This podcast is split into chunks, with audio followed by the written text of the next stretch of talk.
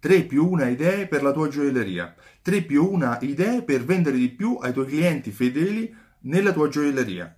Avrai già la tua raccolta punti, avrai già la tua tessera fedeltà, ma oltre questo puoi attivare uh, delle idee promozionali per vendere di più in alcuni periodi e a determinate persone. Tu vendi gioielli, non vendi pane, i tuoi clienti non si presentano all'uscio del tuo negozio uh, tutti i giorni, ma vengono solo in determinate occasioni sfruttiamo queste occasioni, sfruttiamo il loro modo di comprare, la relazione che tu instauri con loro per fidelizzarli e per generare delle idee promozionali. Tre idee semplici che puoi mettere in pratica velocemente. Prima idea, clienti altospendenti all'interno della gioielleria tu puoi spendere 50 euro come 50.000, non è la stessa cosa. Pertanto cerca i clienti che hanno speso sopra una certa cifra in un determinato periodo di tempo e premiali in modo diverso dagli altri. Regalagli un'emozione, invitali a cena, portali a teatro, mandali due giorni in agriturismo, fai in modo che l'emozione positiva che il tuo regalo genera sia associata al tuo negozio, sia associata al tuo brand.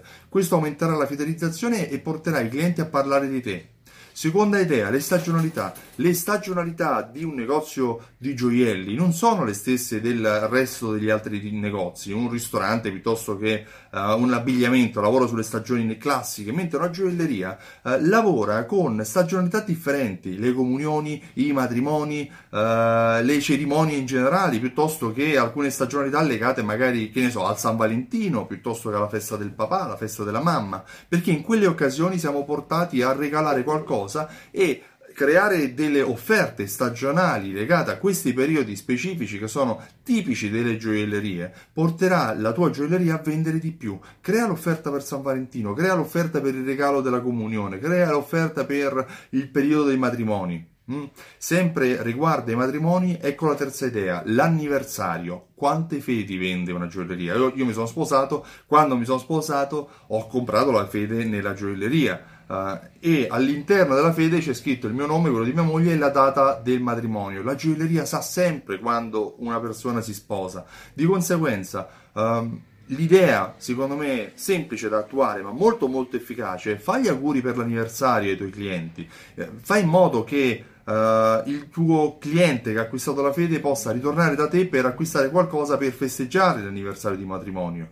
Quante fedi hai venduto? Quante vendite potresti fare solo con questo metodo ogni anno?